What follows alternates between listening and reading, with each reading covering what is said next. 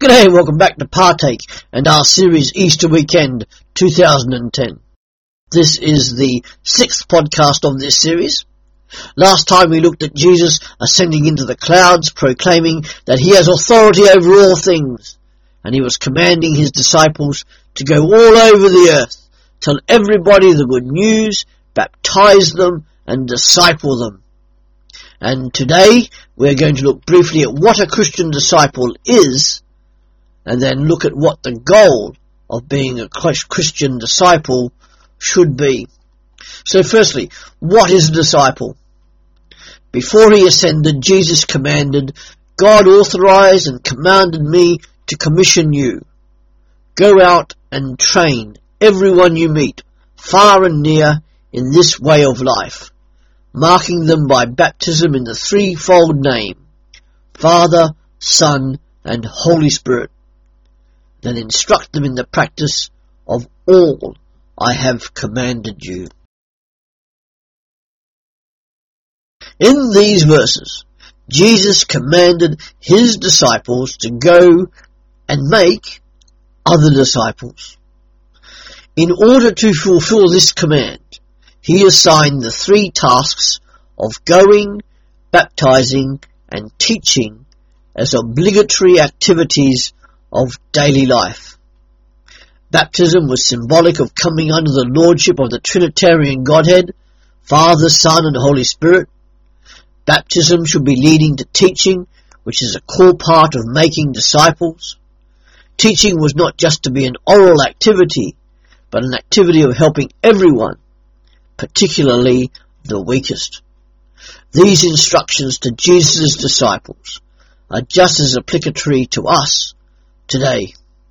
Some people today think that going to church makes them a Christian disciple.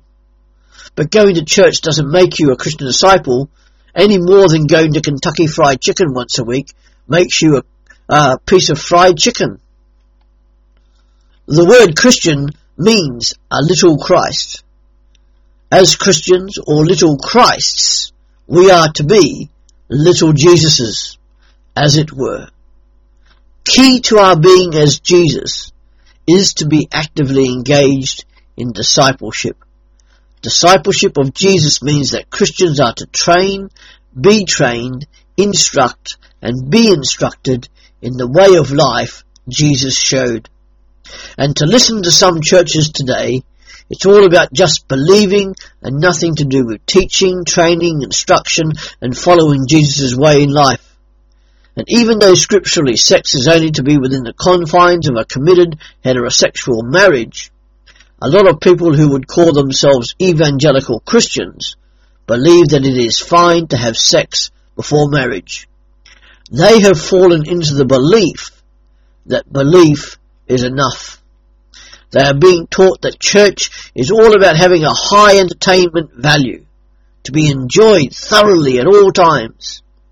A disciple of Jesus Christ is not just somebody who believes in Him, rather it is following Him and letting Him permeate every aspect of life. Church is not about entertainment as its primary, primary goal, but rather it is about worshipping God with all majesty and learning how to follow Jesus more closely. That is why Jesus commands us to take up our cross daily the word disciple derives from the Latin word discipulus, which itself is formed from the Greek word for pupil or learner, mathetes. The New Testament uses this word not only of Jesus' followers, but also of those who followed Moses, John 9 verse 28, the Pharisees, Mark 2 verse 18, John the Baptist, Mark 11 verse 2, and those of Paul, Acts 9 verse 25. Therefore, a Christian disciple, in its very base form, is simply a follower of Jesus or a learner of Jesus.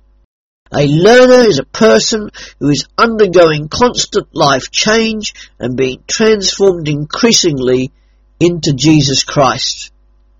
A disciple is somebody learning to be like Jesus in every facet of life practicing his presence with him or her, and so engaging their life with him so that he truly lives through them, permeating every facet of life. What is the primary mark of being a disciple of Jesus Christ? It is that the Christian disciple loves God totally and is loving people openly. Matthew 22 verse 37 to 40. And as Christian disciples, we are called to remain in this world and to be growing and maturing. Being a disciple is not about how much you have of God, but rather how much of you God has. That is another mark of being a Christian disciple, handing control of all aspects of life to Jesus, because in all things he has the supremacy, supremacy and the authority already. This is partly why the New Testament churches were seen as radical communities. They were places filled with people dedicated in every aspect of life to Jesus Christ and his total supremacy, authority, guidance and will. And that is to be exhibited in the goal of all those who claim to be a follower and disciple of Jesus Christ, the Son of God. And then secondly, the goal. I wonder what you think the goal of being a disciple of Jesus Christ is. Praying a lot? Well, people in every religion pray. Perhaps it's reading and memorizing the whole Bible. Ooh, doing lots of uh, evangelism or doing lots of work for the church.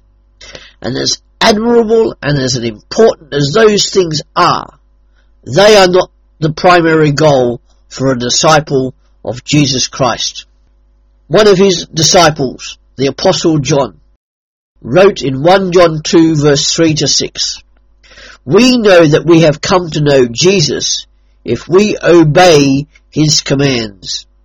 The man who says, I know him, but does not do what he commands is a liar, and the truth is not in him. But if anyone obeys his word, God's love is truly made complete in him. This is how we know we are in him. Whoever claims to live in him must walk as Jesus did. The ultimate goal for any Christian disciple is to be, as John wrote in that passage earlier, to walk and live as Jesus did. That does not mean walking around in sandals, wearing white clothes, and traversing the terrain where Jesus himself walked. The Apostle John means for us, for all those who would claim to be Christian disciples, to be radical and holy, living lives worthy of that of Jesus Christ himself and in complete obedience to him. So, how can we be radical, obedient and holy? John Calvin said that denying oneself and relying on God for all things is the goal of the Christian life. This can only be attained by total submission to the Holy Spirit and living a life of constantly dealing with God in all matters and letting Jesus Christ permeate every thought, attitude and action. Jesus already has all the authority and supremacy over every conceivable situation the Christian disciple finds themselves in. So as a Christian disciple you may as well allow Jesus to take control of the situation instead of worrying and trying to do it in your own strength. Pass it on.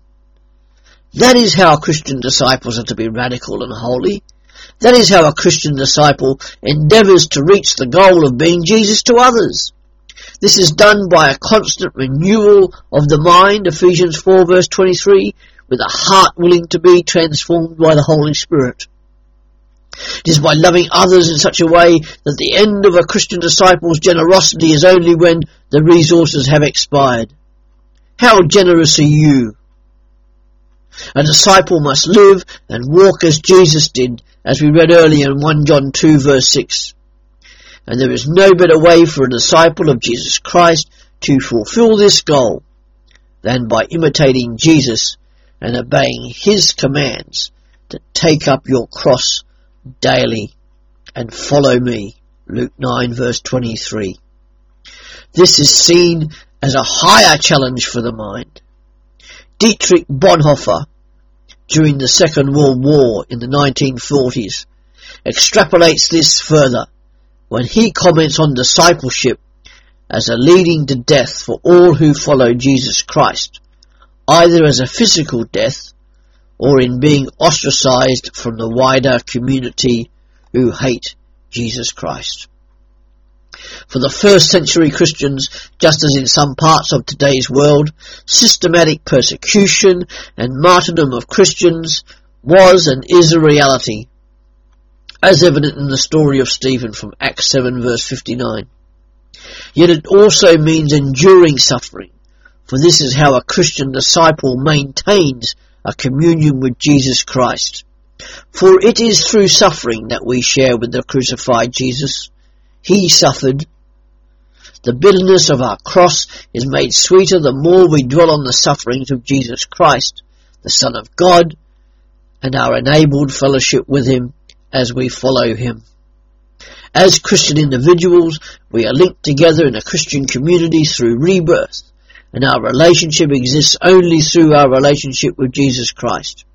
There is no such thing as an individual member of the radical Christian community.